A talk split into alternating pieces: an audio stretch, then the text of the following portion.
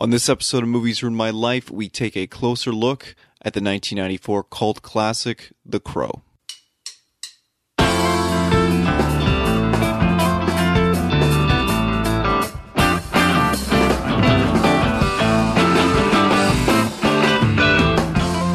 Hey everyone, it's Brandon. I'm here by myself this week. I'm kind of lonely, and I was thinking, you know what? Let's go back and look at a flick that I absolutely loved as a kid and as a teenager. I've had a hard time this week trying to decide how to start this episode, and I felt as though the best way to start would be to go back to the creation of the Crow comic. It was 1978 when a car driven by a drunk driver jumped a curb and claimed the life of James O'Barr's fiancee Beverly. O'Barr, in an attempt to escape the pain of his loss, would soon after enlist in the Marines, and while stationed in Berlin, Germany, illustrating combat manuals in the early 1980s, he would begin work on what was to become The Crow. Upon his return home to Detroit, O'Barr would continue his work on The Crow at night while working in an auto body shop by day, in hopes of achieving some level of solace. O'Barr was later quoted stating, Writing The Crow didn't help at all. I thought it would be cathartic, but as I drew each page, it made me more self destructive, if anything. In addition to his own loss, O'Barr has stated that he drew inspiration for The Crow from an article that he had read in a Detroit newspaper about a couple who had been killed over a $20 engagement ring, and how very senseless of a crime it was. It wouldn't be until November of 1988 when The Crow would first appear on the back cover of Deadworld Number 10, a property recently acquired by the newly founded Caliber Press as a precursor to Caliber Press Number 1, which the story Inertia first appeared in in January of 1999. Now, from February to May of 1989, four issues of The Crow would come out under the Caliber Press banner, as well as a flashback story titled Atmosphere, appearing in December of 1989's A Caliber Christmas. And for people like me who were too young to read the book in the initial release, or hell, even the re release of the books under the Tundra label, you may recognize that story as appearing between books 2 and 3 in the kitchen sink graphic novel release.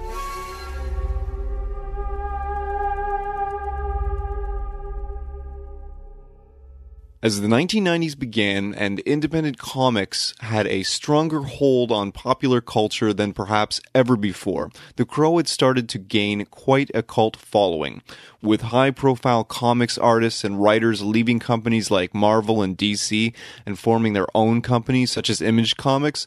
It seemed like for the first time the spotlight was on the little guy. So, in September of 1990, in Caliber Presents number 15, a preview of the fifth part of the Crow story titled Death made its first appearance. Now, it's been said in many an interviews with James O'Barr that Hollywood came knocking fairly early on into Caliber Press's The Crow releases, seeking to acquire the rights to his book. You've most likely heard the story of one group of executives suggesting that the film be made into a musical starring Michael Jackson, which I'm sure O'Barr was just overjoyed with. O'Barr would eventually decide on relinquishing the rights to producer Jeff Most and writer John Shirley, who, while offering a considerably less lucrative deal than others that O'Barr had heard from, he believed that their enthusiasm for the project would be his best opportunity to see a film realized that resembled his original vision. Producer Edward R. Pressman would join the project, and a script, along with several revisions, would be penned over the next few years.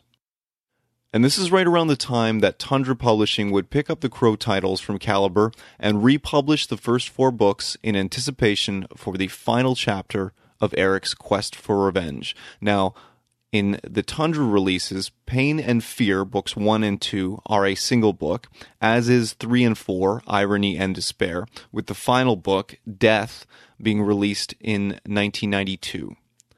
Now, as far as the film goes, released on May 13th, 1994, The Crow opened at number one at the US box office and would go on to rake in approximately $94 million worldwide during its theatrical run. It marked the directorial debut of Alex Proyas, and of course was the final film for rising star Brandon Lee, who had passed away in a tragic on-set accident. Of course, Alex Proyas was already a highly sought after music video and commercial director who had been looking for the right project to cross over into feature film. While casting the role of Eric Draven, early considerations included the idea of casting a musician.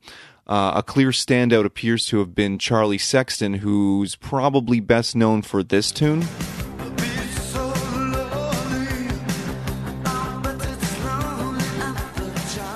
Beats So Lonely, which spent 20 weeks on the Billboard charts, peaking at number 17 in March of 1986. He's also gone on to play on several tours and on, I think, several records with Bob Dylan, if I'm not mistaken. I've also heard stories over the years of actors like River Phoenix and Christian Slater among the names considered to portray the role of Eric, but producer Edward R. Pressman would explain in Jeff Connor's book, The Crow, the Movie. Catchy title. They felt they needed a leading man who possessed both the acting skill set and the athletic ability that the script called for, and as such, Brandon Lee became their clear and decisive choice. Now, I've read that it was producer Jeff Most who first suggested making Eric a musician in the film. Not a rock star that everyone would recognize, but an average Joe. This seems to be a constant throughout all revisions to the script, and there were a lot. Writer John Shirley apparently penned an earlier version of the script where Sarah also had an older brother. I've also seen talk on early versions of the script featuring more villains and presumably an even higher body count. It's said that at some point during pre production, James O'Barr would draft an outline to help bring the project closer to his vision, and David J. Schow was later brought onto the project to work on rewrites as well. Now, I've read that it was only in later versions of the script where the film's time frame was first altered to take place on Devil's Night and Halloween. But I seem to also recall from the collector's edition DVD commentary John Shirley and Jeff Most discussing its appearance in earlier drafts. In either case, that concept obviously remained a fairly prominent mechanism in the film. And if you're wondering, we'll get into Skull Cowboy a little later. There's another interesting change to early drafts of the script pushed for by Brandon Lee himself. Basically, before the character of Micah was committed to the page, there was another big baddie aiming to steal Eric's powers. One that was apparently considerably more racially insensitive. And long story short, at Lee's behest, the character was annexed from the script. Okay, so filming started on The Crow at EUE Screen Gem Studios in Wilmington, North Carolina in February of 1993. And from everything I've read on the film over the years, there's been two constants among everyone who comments on the shoot. Number one, it was a grueling shoot, working long nights with not a great deal of time off, and this makes sense because at the time, North Carolina was a right to work state, so things like longer work schedules and lower compensation for crew members, they would be unacceptable on unionized Hollywood sets, but would have been possible on the set of The Crow. And number two, Brandon Lee was a big contributor to keeping morale high. I've read several accounts of Lee's commitment to the role, his willingness to work with no shirt or shoes in the middle of February while being blasted with water, and his positive attitude set the bar so high for his colleagues. Okay, let's do a fun fact. You guys like fun facts? Why did I ask that? You can't respond. okay, did you know that there is not a single crow in the movie The Crow? But there is five ravens and one animatronic bird thing used in the scene that Bai Ling's character Micah gets her eyes ripped out of her head and then she falls to her death. Anyway, one of the five ravens, named Magic, is actually in all four of the Crow movies. But these birds had to have some mad skills for this flick. So we were just talking about the film being mostly night shoots, right? Well, ravens don't fly at night, they sleep, like people's do. They also don't fly when it rains, and so their trainer, Larry Madrid, had to do a ton of film specific work to get these birds accustomed to being in the environments and situations that they would experience during filming. There's a big fucking bird over there. Okay, so let's talk a little bit about the cast. Obviously, this is very much Brandon Lee's film. It's very much on his shoulders, but there are many a strong performance throughout this film. I very much like the role of Sarah portrayed by Rochelle Davis. I'm not a fan of kids in movies.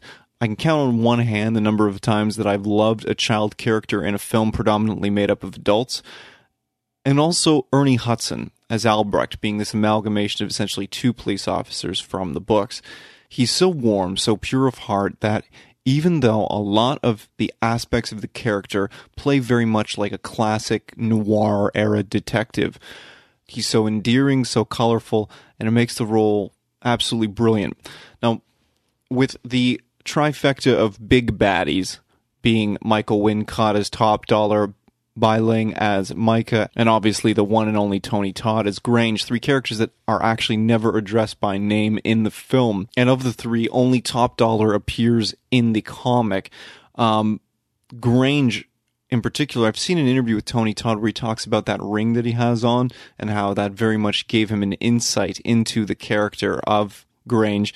Additionally, I love the stories about Michael Wincott refusing to do the role without the hair extensions, the hair piece that he has on in the film. That's hilarious.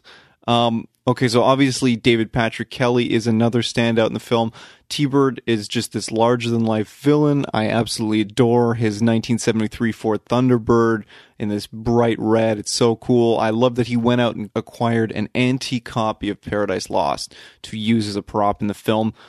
But that being said, all four of the characters that Eric is after initially in T Bird, Tintin, Funboy, and Skank are these amplified larger than life villains that just make this film really, really fun. I also just wanted to mention one quick thing on Sofia Shinas. I believe that's how it's pronounced, or Sophia Shinas, either way, uh, who plays Shelley in the film and all the flashback sequences and whatnot. First of all, she's from Windsor, Ontario. So, little shout out to Windsor, Ontario. Additionally, when I was looking her up because I knew I had seen her somewhere other than in this film. I recognized nothing in her filmography as something that would stick out in my mind until I accidentally clicked on a YouTube video and came across this song.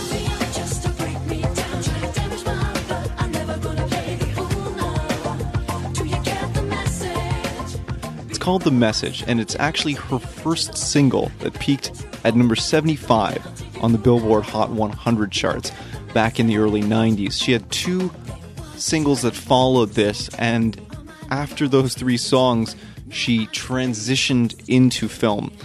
So it seems as though Sophia was a bit of a Canadian pop star.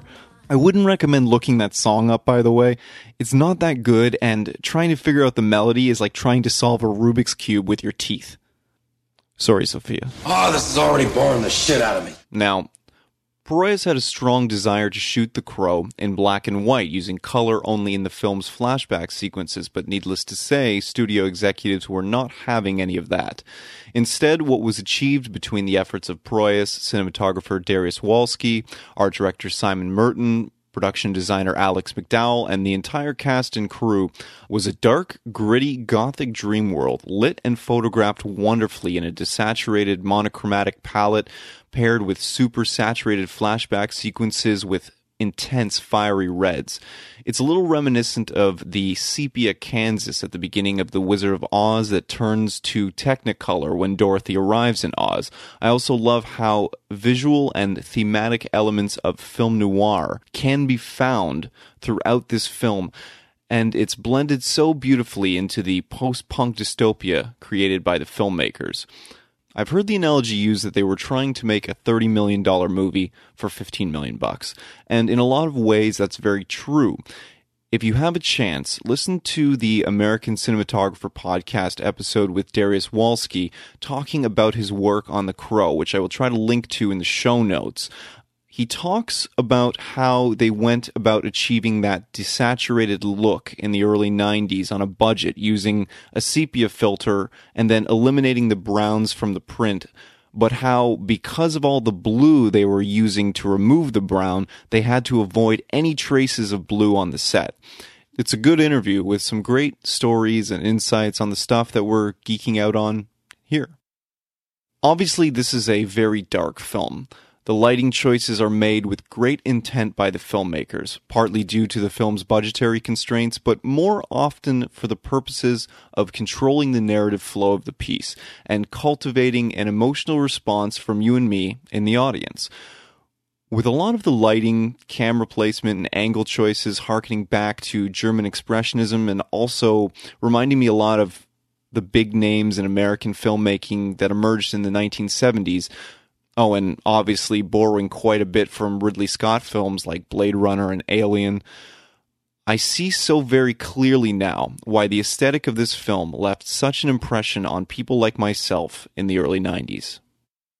Now, what is this film? Is it an action adventure film? A comic book movie? Is it sci fi, horror, romance, neo noir? Well, yes. When people complain about comic book movies not endeavoring to transcend into higher art, I always find myself pointing to films like The Crow, like Tim Burton's Batman, perhaps The Dark Knight. You could even put 1990s Teenage Mutant Ninja Turtles in that light to a certain extent. And while perhaps only a few, or maybe none of these films are successful in achieving that transcendence that we're talking about, they make me absolutely certain that it's possible. I think films like these very much also paved the way for comic book films like Road to Perdition and A History of Violence to come to fruition, and films like Teenage Mutant Ninja Turtles and like The Crow certainly made it a lot easier for Frank Miller's Sin City, and for that matter, even Todd McFarlane's Spawn to see their day on the silver screen. One last thought on these sort of films before we move along. Hollywood has been sourcing material from books ad nauseum, from the infancy of the moving picture right through to present day. So, for those who believe that the comic book movie is a fad or a craze, I'd like you to consider that with comic books, filmmakers are getting all the same benefits of sourcing material from a novel, with the added bonus of free storyboards to use in their pitch meetings. Seems like a pretty sweet deal to me. Okay, so along the same lines of that thought, let's talk a little bit about some of the differences as well as some of the similarities between James O'Barr's comic and Alex Proyas's film. Alright, so some of the most glaring differences include the fact that Eric and Shelley do not have last names in the comic. Even when you see their gravestones, there's no names on them. It's all blurred out. And I'm not sure who added the last names or the purpose for them. I'm assuming Eric Draven is a nod to the Edgar Allan Poe influence in the script, but I'm not certain. I couldn't find anything on it, so I didn't want to speak on it. Additionally, they aren't getting married on Halloween. They actually just bought a house and they aren't getting kicked out of their apartment. And the couple is celebrating their engagement when they break down on the side of the road coming home from the beach and encounter T Bird and his crew. Additionally, the crow in the movie is a real bird, and Skull Cowboy was going to be a real person. In the comic, they are shown as manifestations of Eric's psyche. So the crow speaks to Eric, but no one else ever sees the crow. Additionally, Skull Cowboy doesn't really exist. What that character is in James O'Barr's mind is death. There's some chronological differences as well between the two stories as the order of deaths has slightly changed. In the film, it's more of a hierarchy, almost like boss levels in a video game. Whereas in the comic, it seems like mindless revenge. Also, as far as the gang goes, Top Dollar is not the boss in the comic, but rather a local area boss with his own little gang that reports to T-Bird. So there's an inversion in those two characters. Additionally, Skank is not one of the gang members present when Eric and Shelley are killed. Skank is just a random bad guy who's with Tom Tom, one of T-Bird's crew that is present at the time of the murders, when Eric exacts his revenge on Tom Tom. Another interesting point is that Funboy encounters Eric three times before meeting his ends. And I find that interesting because I've read quotes from James O'Barr where he states that there is the most of him in both Eric and Funboy. Gabriel the cat also doesn't belong to Eric and Shelley. Rather, he is found by Eric after Tintin kills his owner. Also, the young girl that Eric befriends is named Sherry in the book instead of Sarah. I'm assuming that change is probably just because of the fact that the names Shelley and Sherry are so close. Ironically, that commonality is used as a mechanism in the books. But, Hollywood. Oh, and I think I already mentioned this, but the Albrecht character in the comic is actually a rookie cop. There is another detective, a police captain named Hook, so there's constantly jokes about Captain Hook throughout the comic. And he is the one who stays with, in the comic, Eric, who hangs in there in intensive care for 30 hours before saying a few words and then passing away. So there are quite a few differences, but it's also nice to note how much dialogue and how much of this content has found its way into the film. And I have a feeling we're going to talk about that a little bit more as we move along. So let's move along. All right, so this would usually be the point in the show if there was other human people here with me that we'd do a round of favorite scenes. But since it's just me, let's talk about all of my favorite scenes. Okay, so I'm going to try and go more or less chronologically through some of my favorite scenes. Uh, and I'd like to start with that first opening shot that kind of flies over the city and you see the buildings and flames and this sort of thing. And I love how that shot was achieved using miniatures that they could make multiple passes on and then they were projecting flames onto the buildings to get this really, really cool uh, aerial shot. Now, additionally, Sarah's voiceover here, this wasn't in early drafts of the script. It was actually added when they decided to eliminate the Skull Cowboy character, a role intended to be portrayed by Michael Berryman, who you might know from, say, for example, The Hills Have Eyes, or actually he was in uh, Double Dragon with Mark Dacascos the same year uh, as The Crow came out. A terrible movie, but little time with Mark Dacascos because he later played Eric on The Crow Stairway to Heaven. So there you go, a little bit of trivia there. And you might also know him as one of the bikers in Weird Science. That character was cut because a couple of the scenes that were intended in the script, and some of which we're going to talk about a little bit later, were never filmed with him before Brandon's passing. Additionally, they didn't like the look of the aesthetic that they had created for Skull Cowboy. So the role that Skull Cowboy more or less played in the film was as this guide for Eric. And he kind of had a role in the film of just reiterating to the audience every 15 minutes or so, hey, this is what's happening. And that's really not needed in this film. So, in any case, Skull Cowboy was cut, Sarah's voiceovers were added, and the rest is film history. Moving along. I'd also like to talk about this scene where Eric returns home for the first time and uh, picks up Gabriel, has the first flashback sequence, starts to remember everything that's happened. Now, this is another scene that in the script included a version with Skull Cowboy. Skull Cowboy was the mechanism used in the scene to essentially enrage Eric to the point where he would run at Skull Cowboy and Skull Cowboy would move. Eric would jump at him, go through the window and grab on, cutting his hands, and then landing back in the apartment, realizing that he, of course, is healed and that he is presumably invincible as long as he stays on his mission.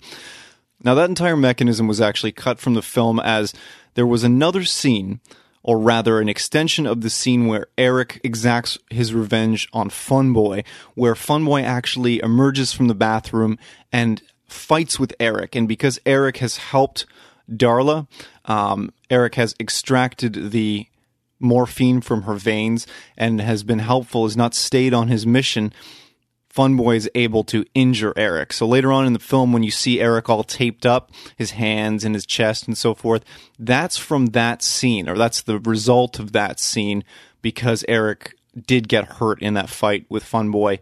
Of course, all of that mechanism was cut, so whatever.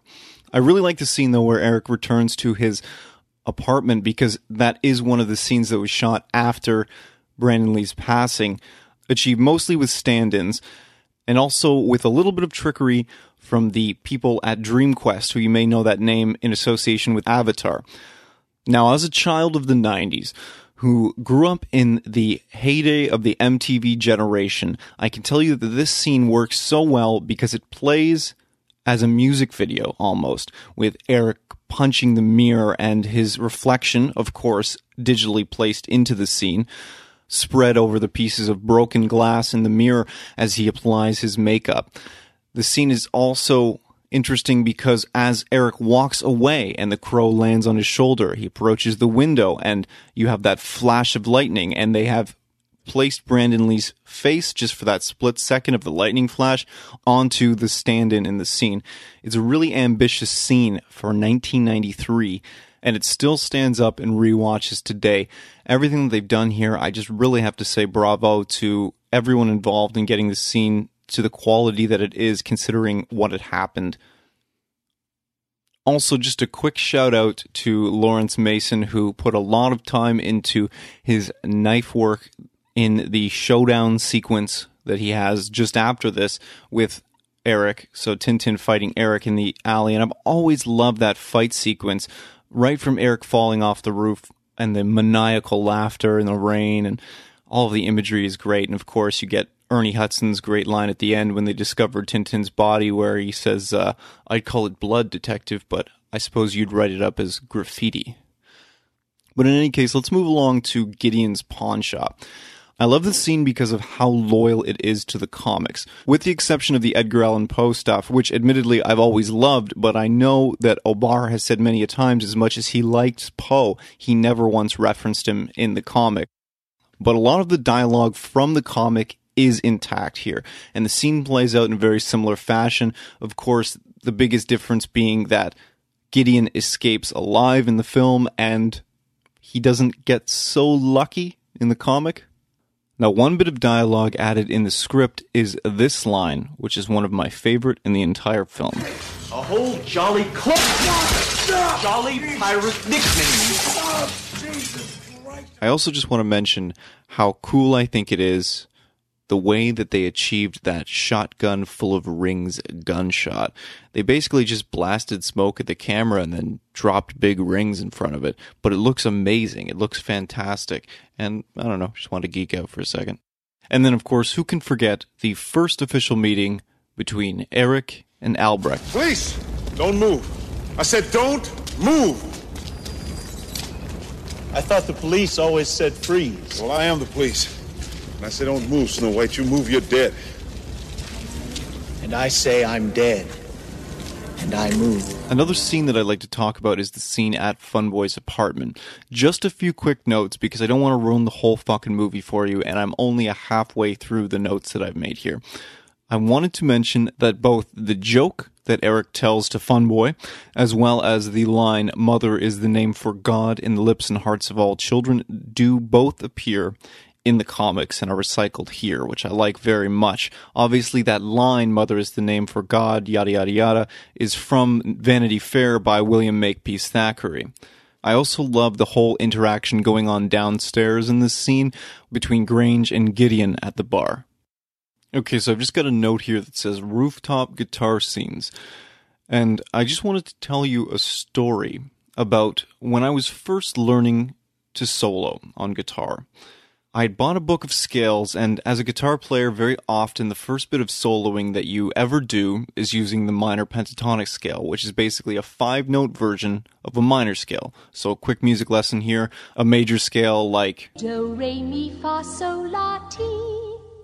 is a heptatonic scale or seven note scale or seven pitch scale.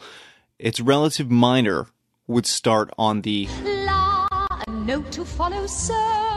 So the minor pentatonic scale is basically La, Do, Re, Mi, So, with Fa and Ti removed.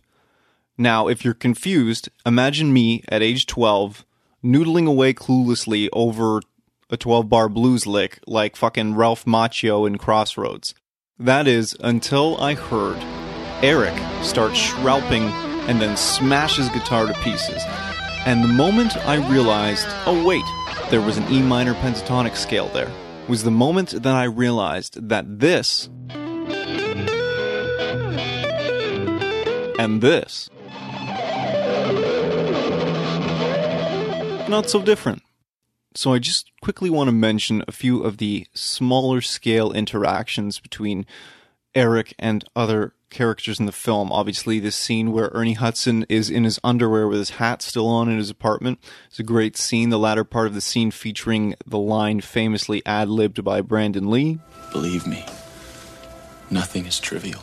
And also Sarah's visit to Eric and Shelley's apartment. Obviously, another reshoot from after Brandon's passing, but I love the shadow on the wall. It's effective, it's simple, it's money well spent. Here's another fun fact. Did you know that James O'Barr has a cameo in this film as a looter stealing a TV out of Gideon's pawn shop after it blows up? Screenplay writer David J. Schow also has a cameo in the film as one of the first gang leaders to get killed by Eric at Top Dollar's Devil's Night gang boss powwow that we'll talk about in a moment. I read somewhere this week that he's also a stand in for T Bird in one scene when you just see his feet. Oh, you know what? That scene also recycles a line from the comic where Eric stops for a moment and plainly states, You're all going to die tonight. During his second post resurrection run in with Funboy in the comics, this time with a gang of goons at the gin mill, and he says that line in the comic right after he finishes reciting Seven Blackbirds in a Tree, or One for Sorrow, or whatever you call the nursery rhyme wherever you're from. I know it's more traditionally associated with magpies and the superstition that surrounds them, but it's kind of been reappropriated here in North America over the years. So many people here know it as blackbirds, sometimes even crows rather than magpies. I realize I'm on a bit of a tangent now and things are probably going to get worse here because I bring up Eric reciting the nursery rhyme because of this scene in the Crow City of Angels, where Ash, I guess, stalks Thomas Jane in this weirdo old timey sex club. Six crows gone!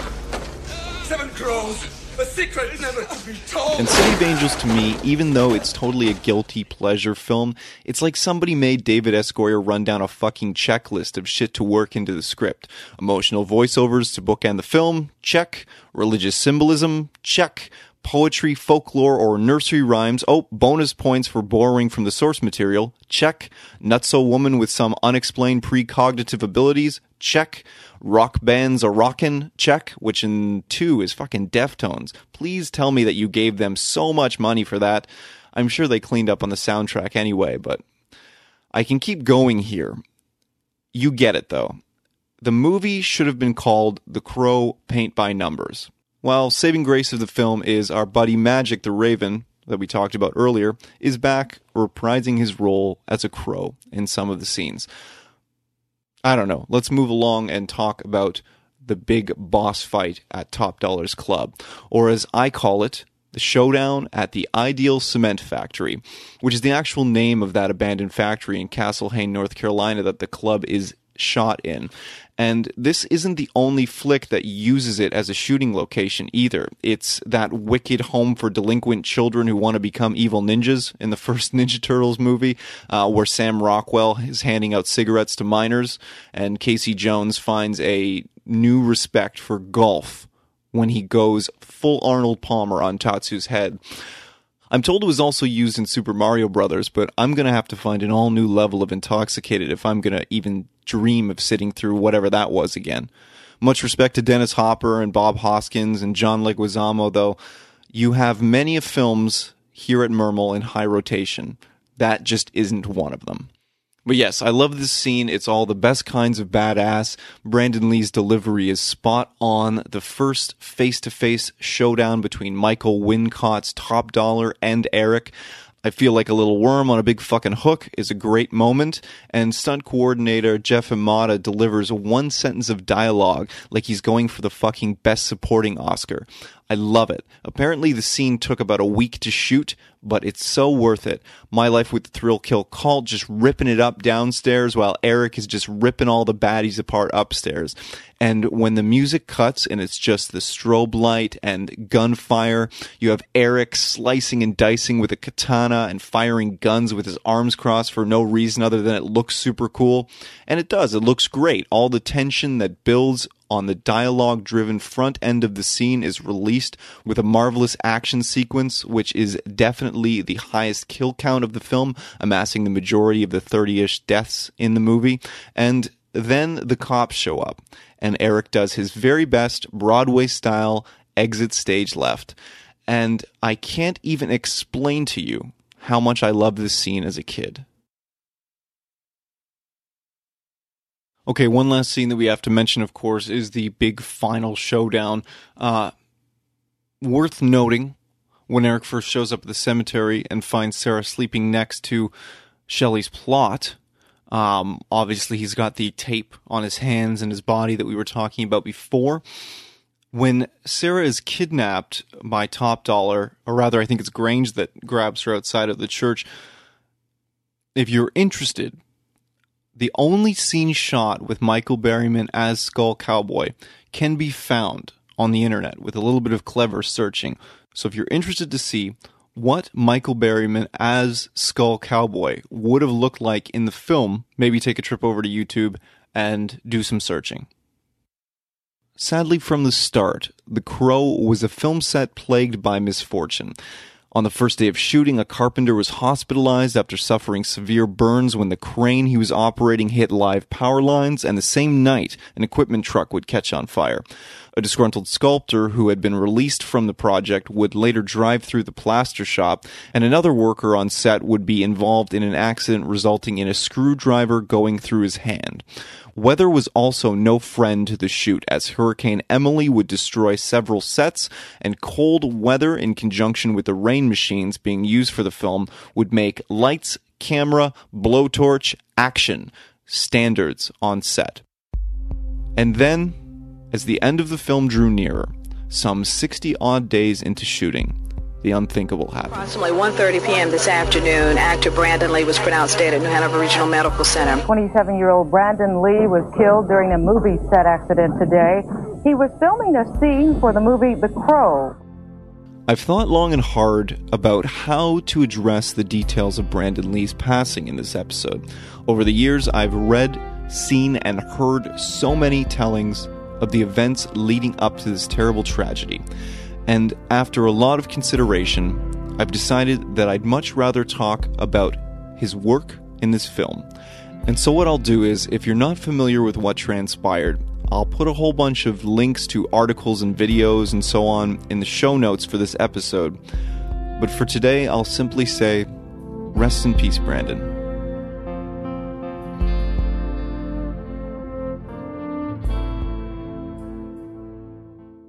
Now, with the production shut down in lieu of Brandon's passing, Paramount Pictures would back out of the project, opting to write off the film with the insurance company. But Miramax would come on board and put approximately $8 million of additional funding in to finish the film. The company Entertainment Media Investment Corporation was created to essentially buy the film from the insurance company, and Price and his crew would go to work on script rewrites and an additional four weeks of shooting to ensure that Brandon Lee's phenomenal work on this film would be seen. DreamQuest Images would then begin work on digitally inserting Brandon into the remaining required scenes. We've already talked about some of the more notable ones, but let's talk about a few more. The scene where Eric first returns to his apartment was achieved using a mix of POV shots, filming stand ins, and then digitally placing Brandon into the scene utilizing unused footage of him walking through the alleyways. And we talked earlier about how this plays out later in the scene as Eric punches the mirror and accidentally releases a Cure music video. Now, the flashback sequences of the home invasion were obviously also reshot after Brandon's passing, with the details of the scene changed out in respect of Brandon Lee. Now, they had to again digitally put Lee's face onto a stand in as Eric falls from his apartment window in the scene. Now, Brandon's mother, Linda Lee Cadwell, widow of the great Bruce Lee, did file a negligence suit against 14 defendants involved in the incident that claimed Brandon's life, eventually settling out of court for an estimated $3 million. But I have read that the Lee family did also give their blessing to the filmmakers to complete Brandon's final picture. It's also interesting to note that James O'Barr would opt to give the majority of his earnings from the film to charity, buying only a car for his mother and a surround sound system for himself before giving the rest away. In 2009, during a video interview at a comic convention, O'Barr would state that his earnings from the film felt like blood money. He would then explain that he didn't want it known that he had given his film profits away, saying, I didn't want to profit at his expense, and I kept that secret for as long as I could. It's not charity if you get credit for it. It's also worth noting that the soundtrack of this film was an absolute game changer. It would go on to sell 3.8 million copies on Atlantic Interscope on the strength of notable entries like Burn by The Cure, written specifically for the film, a stellar cover of Joy Division's Dead Souls, performed by Nine Inch Nails, that admittedly at 10 years old sent me searching the record store for Joy Division albums. Stone Temple Pilots also re recorded a song that they had written while they were still performing as Mighty Joe Young for the soundtrack called Only Dying, but out of respect to Brandon Lee's passing, instead contributed Big Empty, which would later appear on their second album, Purple. Great record, by the way. Rage Against the Machine contributed a re recorded version of Darkness of Greed, which on the soundtrack is just called Darkness. The list goes on from Violent Femmes, Helmet, the Jesus and Mary chain, Rollins Band covering Suicide, Pantera covering Poison Idea. This was a ridiculously good film soundtrack in 94, and it was already at number 15 on the Billboard pop charts when the film opened in theaters. And yes, I said pop charts. The soundtrack is prominent throughout the film, and rightfully so, as obviously the comic was heavily musically influenced. Joy Division lyrics and song titles can be found throughout the books, and the Caliber edition of the first book features a dedication in memory of Ian Curtis. But it doesn't end there either. From The Cure to Siouxsie and the Banshees, oh, and of course, Iggy and the Stooges obviously lending a lot to the aesthetic, with Fun Boy basically being an homage to Iggy Pop. And Eric's body movements as well, while Eric's face, O'Barr modeled from Peter Murphy of Bauhaus. Music's influence on O'Barr's work is incredibly apparent. In the graphic novel version that I have, the final page of Book 2, Fear, is Eric sitting cross legged on the floor, staring right into your eyes, and the lyrics of The Cure's The Hanging Garden from 1982's Pornography are written out on the left side of the page. I've always seen that as the final shot of a film or more so a TV show. And I remember realizing that my mom had a ton of the music that was on the pages of these comics lying around the house. And as a kid, basically reappropriating those records and tapes from her collection into my own right through my teenage years. Okay, so one other thing that I wanted to mention was that I've heard both producer Jeff Most and James O'Barr talk about the soundtrack and their involvement in it, choosing the bands, getting them to come on board, and so forth. Jeff Most on the DVD commentary talked about how hard it was to get a label to back the project until Trent Reznor came on board, which I'm sure it was. But there was one thing that struck me very oddly as he was telling the story. It bothered me so much that I spent like three hours trying to fact check a piece of information that I didn't even need for this podcast. So I want to make it clear that I'm putting this into the show because I'm a vindictive, spiteful, petty individual. So anyway, the comment that bothered me was that he said that he introduced James O'Barr to Trent Reznor. And to be clear, I cannot recall if that was on the commentary or in a written interview that I had read. And at this point, I've done 4,000 Google searches, all to the effect of Trent Reznor, comma, James O'Barr, James O'Barr, Spin Magazine, Nine Inch Nails, how to overcome obsessive behavior, these sorts of things. But I know that it was said because it sent me down this dark rabbit hole. So, long story short, I remembered seeing an interview with James O'Barr that he mentioned knowing Trent Reznor before Nine Inch Nails. And I also remembered that James O'Barr at one point worked at Spin Magazine and that he's said in interviews that he made a regular thing out of giving his comic out to bands because traveling 10 hours in a bus is really fucking boring. Point is, I was positive that Trent Reznor and James O'Barr had crossed paths before, and the best that I could come up with that wasn't either O'Barr himself or Jeff Most was this clip from an MTV interview Reznor did on the eve of the movie's release. I was a fan of the comic book before I heard there was a film being made, and it appeared to be being made um, the right way. Um, I was somewhat intrigued to be involved in in some capacity. Ha! Actually, that proves nothing. Nothing at all. But I tried. In addition to the soundtrack, the score composed by Graeme Revell, who's also lent scoring work to films such as The Craft and From Dusk Till Dawn, and also comic book films like Sin City, Spawn, Daredevil, and Tank Girl, and he would also come back to score The Crow City of Angels. He's hit all the right emotional beats here. It's a gritty, tense, driven sound that's almost elemental at times, and Revell only breaks from that intensity when the film calls for the score to dive headfirst into string and synth driven, beautifully reflective sonic melancholia. And in those moments of the score, like everything in this film, it is very much an extension of Eric. It's no longer the film score, it's Eric's score. And I think it contributes very heavily to your emotional connection with Eric in this film. The opening piece, entitled Birth of the Legend, certainly ups the ante of the film's opening sequence as you watch from a bird's eye view a city being overtaken by flames. Oh, and also, if you're looking for the rooftop guitar licks that I was talking about before, they're part of the track entitled Inferno. Before we end the episode, I wanted to quickly talk about the many attempts to remake, reboot, and create new iterations of The Crow on screen. Obviously, we've already hinted at the other three films produced in the same series, and hint at them is all I plan to do today.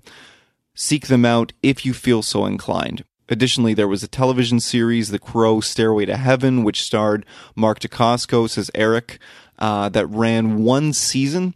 There was also at one point talks about an animated version being developed by Funimation, the studio that notably produced Afro Samurai with Samuel Jackson, which fell apart for financial reasons, but I think that could have been very cool. And it seems as though we've been endlessly hearing about the potential for a new Crow film from the failed Crow 2037 that was supposed to be directed by Rob Zombie back in the late 90s, all the way through to the most recent uh, Corin Hardy, Jason Momoa team up that has recently changed from one studio to another. And I was a fan of both the source material and the Alex Proyas Brandon Lee film. My inclination is that I think the 94 film will 100% stand on its own if another film was to come out. And I believe that if the source material is followed more closely, you could have the ability to make a very different and equally loyal piece. That being said, I wouldn't do a new Crow project as a feature film. Instead, I would look to streaming services like Netflix or Amazon Prime, or even to premium channels like HBO, Starz, or Showtime. And I would opt for a three to five part R rated miniseries in the style of the books. And what I mean by that is I would go back to the idea of the crow being a manifestation of Eric's thoughts, as well as stay away from the idea of Skull Cowboy. I really don't want to see Skull Cowboy in anything. I like the idea of that character being a physical manifestation of death. I love the show opening up the first episode with basically inertia happening, and then you have the you know whatever stupid opening sequence you have to have in the show to introduce your star and blah blah blah directed by and we gave money the project and then when it comes back to the show you have that beautiful opening sequence with Eric riding on the train and looking out the window at this beautiful white horse running alongside him. And of course, the horse runs into a barbed wire fence and is wrapped up, and Eric is devastated. And the crow, this voice in Eric's head, tells him, I told you that you shouldn't have looked. And that's when death appears, dressed as a train conductor, asks for Eric's ticket, and Eric refuses to give it, beginning his journey. It would work very well as a miniseries, and I think that's what fans of the comic want. And I think that those are the fans who are looking for another Crow redo because they know that there was more to the film that couldn't be achieved because of Brandon Lee's passing and also because of filmmaking circa 1993. They're not looking to redo the 1994 Crow film. They're looking for their comic book that they love on film. And I can appreciate that. I really can. All right, so that's it for this week. Thank you for listening.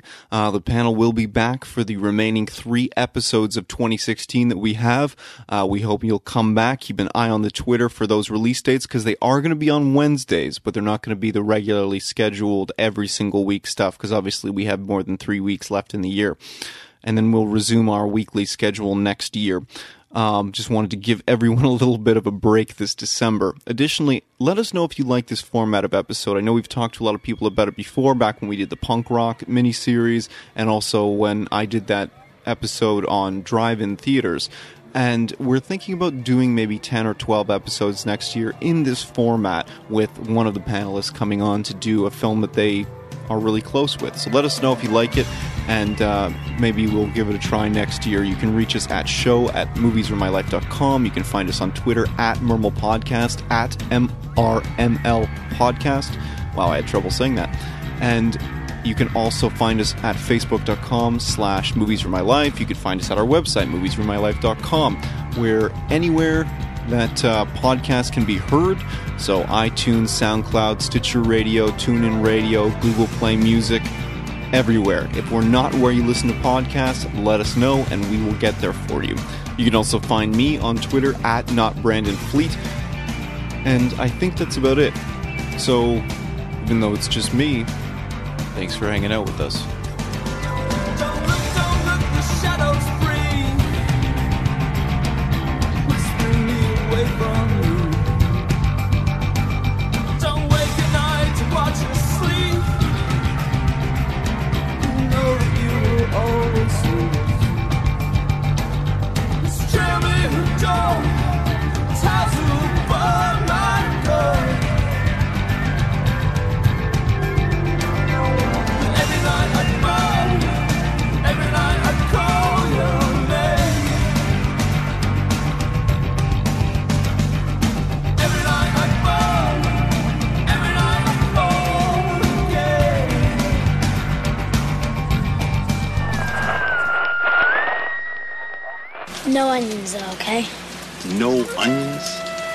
No onions,